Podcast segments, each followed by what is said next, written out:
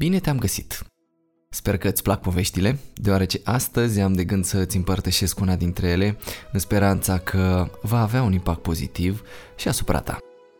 Așadar, într-o zi, un profesor de filozofie a ales să se prezinte în fața clasei sale de studenți cu o cutie mare de obiecte pe care le așeză pe catedră. Când a început ora, fără să spună un cuvânt, profesorul a luat un borcan foarte mare și gol pe care l-a umplut cu pietre de dimensiuni mari. Apoi i-a întrebat pe studenții prezenți în clasă dacă borcanul era plin. Studenții au căzut de acord că este. Atunci profesorul a luat o cutie de pietricele și le-a turnat în borcan, scuturându-l puțin. Normal, pietricelele au căzut în spațiile dintre pietrele mari. Profesorul i-a întrebat pe studenți iar dacă borcanul era plin. Studenții au căzut de acord că așa era. Profesorul a luat apoi o cutie de nisip și a turnat nisipul în borcan. Evident, nisipul a umplut spațiile libere care mai rămăseseră în borcan. Apoi a întrebat încă o dată dacă borcanul era plin. Studenții au răspuns în mod unanim că da.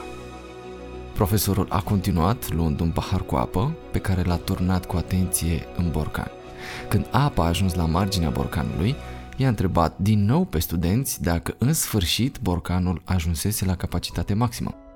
Cei mai mulți s-au obținut să dea un răspuns, dar uh, vreo doi dintre ei s-au aventurat să spună că în acest moment borcanul devenise plin și nu mai era posibil ca altceva să mai fie introdus. Fără cuvinte, profesorul a luat o mână de sare pe care a presărat-o deasupra apei din borcan. Când sarea s-a dizolvat în apă, i-a întrebat din nou pe studenți. Sunteți siguri că acum borcanul este plin?